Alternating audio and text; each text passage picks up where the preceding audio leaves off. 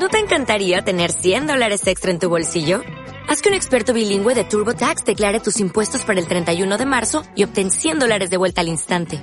Porque no importa cuáles hayan sido tus logros del año pasado, TurboTax hace que cuenten. Obtén $100 de vuelta y tus impuestos con 100% de precisión. Solo con Intuit TurboTax. Debes declarar para el 31 de marzo. Crédito solo aplicable al costo de la presentación federal con TurboTax Full Service. Oferta sujeta a cambios o cancelación en cualquier momento. Por la señal de la Santa Cruz de nuestros enemigos, líbranos, Señor Dios nuestro. En el nombre del Padre, y del Hijo, y del Espíritu Santo. Señor mío y Dios mío, creo firmemente que estás aquí, que me ves, que me oyes. Te adoro con profunda reverencia. Te pido perdón de mis pecados y gracia para hacer con fruto este rato de oración. Madre mía Inmaculada, San José, mi Padre y Señor, Ángel de mi guarda, intercede por mí. Hoy, 5 de diciembre, la liturgia nos presenta el segundo paso de esa aventura que comienza con un movimiento en pos de Jesús, de seguidores en pos de Jesús. Después de conquistar, como veíamos ayer, para siempre a Santiago y a Juan y convertirlos en apóstoles, en el Evangelio de hoy Jesús llama a Felipe, sígueme. Felipe vence los prejuicios de su amigo Natanael con aquel ven y verás y lo lleva frente a Jesús. Y Jesús se lo gana con aquel piropo. Ahí tenéis a un israelita de verdad en quien no hay engaño. Y le promete que verá cosas mayores, el cielo abierto y a los ángeles de Dios subir y bajar sobre el Hijo del Hombre. Toda esta escena es maravillosa. Es un ejemplo del valor de la amistad para hacer la Iglesia, como lleva Felipe a Natanael, y también de cómo la sinceridad y nobleza de carácter atraen a Jesús, porque Natanael, aunque un poco bruto, merece pues un piropo de nuestro Señor Jesucristo. Ahora, Señor, te pedimos que ojalá nosotros sepamos llevarte nuestros amigos, ponerlos frente a ti, para que tú los conviertas en apóstoles, y también que sepamos ser cristianos auténticos, sin doblez ni engaño, que conmuevan tu corazón. Pero vamos a dejar aquí este evangelio que ya comentamos en otra meditación, el día de San Bartolomé o Natanael, y puesto que mañana es la solemnidad de la Epifanía o de los Reyes Magos, quisiera, Señor, en esta víspera, meditar un poco, hablar un poco contigo sobre ellos. Porque hoy es la noche más mágica del mundo, sobre todo para los niños pequeños. No sé si has visto alguna vez lo que ocurre en la cabalgata de Reyes de Alcoy, ¿no? Es impresionante porque los Reyes Magos van con un montón de pajes por las calles y los coches de bomberos a través de sus escaleras hacen que los pajes directamente suban a las ventanas de los niños y les entreguen los regalos que han pedido. Es una cosa asombrosa, un montaje impresionante que congrega a toda la ciudad y hay que ver la cara de ilusión de los niños. Bueno, esta costumbre es muy española. Empezó la de los Reyes Magos. Bueno, la de los regalos, ¿no? Con motivo de los Reyes Magos. Pues empezó en el siglo XIX y la primera, me refiero a la costumbre de la cabalgata de Reyes, la primera cabalgata de Reyes fue en Alcoy en 1887. Y pues en España se tiene, es el día en que los niños reciben sus regalos. Tengo una hermana y su marido, mi cuñado, que a sus hijos le enseñan que el Papá Noel es un impostor y que su hijo iba una vez por la calle con su padre y entonces había como un Papá Noel, un gordito, ¿no? Vestido de rojo y blanco por en medio de la calle repartiendo cosas y el niño le dijo a su padre delante de Papá Noel, papá, mira, un impostor, ¿no? Un impostor. Bueno, pues hay algo especial en toda esta historia de los Reyes Magos. ¿Cómo debió impactar el corazón de nuestra madre? Unos magos gentiles, es decir, no judíos, venidos de tan lejos, en medio de la noche, siguiendo una estrella misteriosa, que hablaban un idioma extraño y se ponen de rodillas ante su hijo y le ofrecen oro, incienso y mirra. Es necesario ponerse un poquito en situación de cómo era posible esto. Lo primero es que existe un profeta no judío del cual hay una confirmación fuera del propio texto de la Biblia. Me refiero a Balaam, hijo de Beor. En 1967 se descubrió en Transjordania, lo que hoy sería Jordania, al este de Jerusalén, una inscripción del año 700 a.C. en la que aparece su nombre, Baalán, hijo de Beor, como un vidente de las divinidades autóctonas. Bueno, pues este vidente, este profeta no judío, en el libro de los Números se dice que profetizó acerca del pueblo de Israel de este modo: lo veo, pero no es ahora. Lo contemplo, pero no será pronto. Avanza una estrella de Jacob y surge un cetro de Israel. Y esta profecía no judía era conocida fuera del ambiente de Israel también. Es posible que circulase de alguna forma fuera del judaísmo y que fuera motivo de reflexión para quien estaba en búsqueda, como eran estos Reyes Magos. De hecho, sabemos por dos historiadores, Tácito y Suetonio, que en aquellos tiempos bullían en el ambiente expectativas según las cuales surgiría en Judá el dominador del mundo. Pero estas expectativas no solamente surgían en el pueblo judío, sino en otros pueblos. Y con esto podemos entender mejor lo que dice el Evangelio de mañana. Después de nacer Jesús en Belén de Judá, porque es en el libro de Génesis donde Jacob bendice a Judá prometiendo el rey. En tiempos del rey Herodes, unos magos, podemos prestar atención de que el Evangelio de Mateo no habla más que de unos magos. No dice ni que fueran reyes, ni que fueran tres, sino simplemente que eran magos, sabios. Fue Orígenes en el siglo II quien habló de tres magos, por el tema de que se hablaba de tres tipos de regalos: oro, incienso y mirra. Y fue Tertuliano en el siglo III el que habló de que eran reyes, influido por lo que se dice en Isaías y en el Salmo 72, que se habla pues de que los reyes adorarán a este rey, ¿no? Bueno, en el siglo VI aparecen los nombres. Hay un mosaico bizantino de Rávena del año 520, donde aparecen los tres nombres, y también en un apócrifo, el Evangelio armenio de la infancia, aparece también los tres nombres de Melchor, Gaspar y Baltasar. Y es San Beda el que los caracteriza como de ese modo. Aunque hasta el siglo XV no aparece uno de ellos de color negro, vamos, no aparece uno como negro.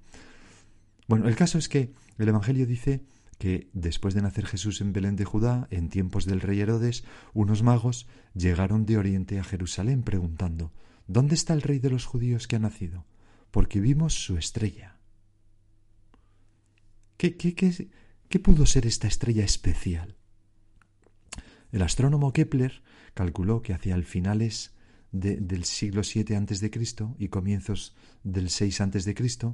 hubo una conjunción de Júpiter, Saturno y Marte que se pudo ver como una estrella de especial fulgor. El mismo Kepler observó una similar en el año 1604.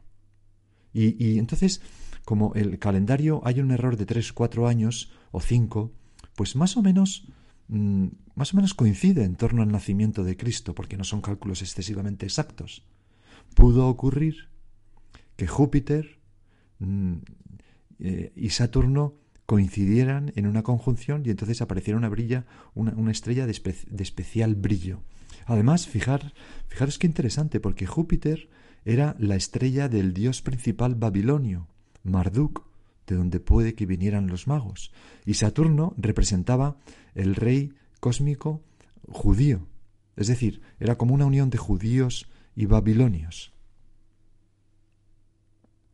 Pero esto no es más que una teoría, claro. El caso es que los reyes llegaron a Jerusalén preguntando y dijeron, los magos, mejor dicho, porque vimos su estrella en el oriente, dan a entender que vienen de oriente, y hemos venido a adorarle. Al oír esto, el rey Herodes se inquietó, y con él toda Jerusalén. Ya hemos dicho en alguna ocasión que son dos inquietudes distintas. La de Jerusalén de emoción de que pudiera llegar el Mesías, y la del rey Herodes de odio y de miedo de que le usurparan el trono. Y reuniendo a todos los príncipes de los sacerdotes, a los escribas del pueblo, Herodes les interrogaba dónde había de nacer el Mesías. En Belén de Judá, le dijeron, pues así está escrito por medio del profeta. Se refiere a Miqueas, ¿no? Y también en el primer y segundo libro de Samuel. Y tú, Belén, tierra de Judá, ciertamente no eres la menor entre las principales ciudades de Judá, pues de ti saldrá un jefe que apacentará a mi pueblo Israel. Entonces Herodes, llamando en secreto a los magos, se informó cuidadosamente por ellos del tiempo en que había aparecido la estrella, y les envió a Belén diciéndoles, «Id e informaos bien acerca del niño, y cuando lo encontréis avisadme para que también yo vaya a adorarle». Ellos, después de oír al rey, se pusieron en marcha. Y entonces la estrella que habían visto en el oriente se colocó delante de ellos, hasta pararse sobre el sitio donde estaba el niño. Al ver la estrella, se llenaron de inmensa alegría, y entrando en la casa, vieron al niño con María, su madre, y postrándose, unos reyes, que poco lógico, le adoraron. No dudan, y eso que era un niño. Luego, abriendo sus cofres, le ofrecieron presentes, oro, incienso y mirra. Y después de recibir en sueños aviso de no volver a Herodes, regresaron a su país por otro camino. ¿Cómo es posible todo esto que hemos leído? Es, Señor, asombroso que estos personajes hicieran un viaje tan largo, un año, para estar solo un poco de tiempo, adorar un instante al niño Jesús, ofrecerle sus regalos y marcharse. Además, estos magos arriesgaron mucho. Vieron su estrella. Nadie más la vio, o quizás sí, pero no supieron interpretarla. O les pareció una locura seguirla, pero a ellos no. Ellos hilan datos: Marduk, el rey babilonio, el rey de los judíos, Saturno y Júpiter, la profecía de Balaam, quién sabe. Y ellos, con todo esto, les entra una inquietud en el corazón, no pueden dormir sin pensar en otra cosa. Esa estrella les llama, lo comentan entre sí y deciden ponerse en camino. Es una verdadera locura. ¿Cómo es posible? Bueno, y la respuesta es que la luz de la estrella estaba sobre todo en su alma, por la acción del Espíritu Santo. Esos magos estaban llenos de esperanza, estaban a la espera de algo grande. San Juan Crisóstomo dice que no se pusieron en camino porque hubieran visto la estrella, sino que vieron la estrella porque se habían puesto en camino. Su corazón ya caminaba, avizoraba el mundo. Porque de nada sirve la luz de una estrella si el corazón no está lleno de grandes ideales, de grandes esperanzas. Como Simeón, aquellos magos confiaban en que sus vidas no concluirían sin que algo grande sucediese. No sé si has oído hablar de Heinrich Schliemann, ¿no? El que descubrió Troya. Pues él de niño veía un libro de la historia de Troya ilustrado y él decía, algún día yo descubriré Troya. Y a los 46 años lo consiguió. Bueno, ¿y tú y yo? ¿Cómo andamos de estrellas en nuestra alma? ¿Cómo andamos de ilusiones grandes? ¿Cómo nos dejamos llevar por la esperanza gigante que nada es capaz de desmoralizar? Decía una personalidad de los Estados Unidos a los universitarios en una conferencia, los años arrugan la cara, pero lo que arruga el alma es la falta de ideales. Si no tenéis ideales a vuestra edad, que Dios se apiade de vuestra alma de viejos. Si hay algún joven escuchando, que seguro que sí, ¿verdad? La juventud es la edad de los ideales. Pero no solamente la juventud. Un cristiano tiene que ser un hombre lleno de sueños, lleno de ideales, lleno de esperanza. Señor, ¿qué estrella hay en mi corazón? ¿Qué ambiciono? ¿Qué deseo? Cambiar el mundo, convertir a la humanidad, serte fiel, contemplar tu rostro, adorar al verdadero Dios. ¿Estoy yo a la espera de algo grande? Porque solo entonces podré descubrirte. Solamente entonces podré descubrir esa estrella que me guíe, la mía, la personal mía, y que me haga ser algo en la vida que merezca la pena. Solamente entonces descubriré lo que tú quieres de mí, tu llamada, que estamos viendo con estos apóstoles, Santiago, Juan ayer, Felipe y Natanael hoy. Señor, dilátame el corazón, que no me conforme con poco. Aquello que decía Dante, ¿no?, en la Divina Comedia: considerate la vostra semenza, fati non foste viver come bruti, ma perseguir virtute a conoscenza. Piensa quién eres, no fuiste hecho para vivir como un bruto, sino para perseguir la virtud y el conocimiento. No vaya a ser, Señor, que el cielo de mi alma esté tan falto de estrellas, de grandes ideales, que me pase como aquello que narraba Richard Kapuczynski, aquel escritor polaco, premio Príncipe de Asturias, en un libro que se llamaba La jungla polaca. Es autobiográfico y contaba pues sus tiempos de estudiante, como tenía una serie de compañeros, y un día entra en su casa para hacer algún plan con ellos y se los encuentra a todos durmiendo, ¿no? Y entonces les dice: con vosotros no se puede hablar, solo se puede hablar cuando estáis piripis. En vuestro interior no hay vida, ningún deseo, ningún fuego. El aburrimiento se envuelve como un capullo mojado. Tú, corazones, es un nombre ficticio, ¿qué emociones has vivido, pollito? ¿Qué sabes tú del mundo? Cuando hablo contigo tengo la impresión de que duermes. ¿Has visto tú la muerte? ¿Conoces el amor? ¿Te has muerto de sed? ¿Te ha devorado la ambición? ¿Te han ahogado los celos? ¿Has llorado de felicidad? ¿Te mordiste los dedos de dolor? A ver qué me contestas a eso. Como si yo no supiera cómo vivís, diamantes, le dice a otro amigo, entre algodones. Ríete todo lo que quieras, pero yo te digo que vivís entre algodones. No te lo reprocho, pero tampoco te envidio. Un día te estuve buscando en la residencia, y ten en cuenta que era ya por la tarde. Entro en una habitación y ¿qué veo? Todos duermen. Entro en una segunda, lo mismo. La tercera, igual. Todo el mundo está durmiendo. ¿Qué demonios? ¿Queréis escribir libros? ¿Hacer películas? ¿Sobre qué? Si no te importa contestarme, porque aquellos estudiantes estudiaban arte dramático.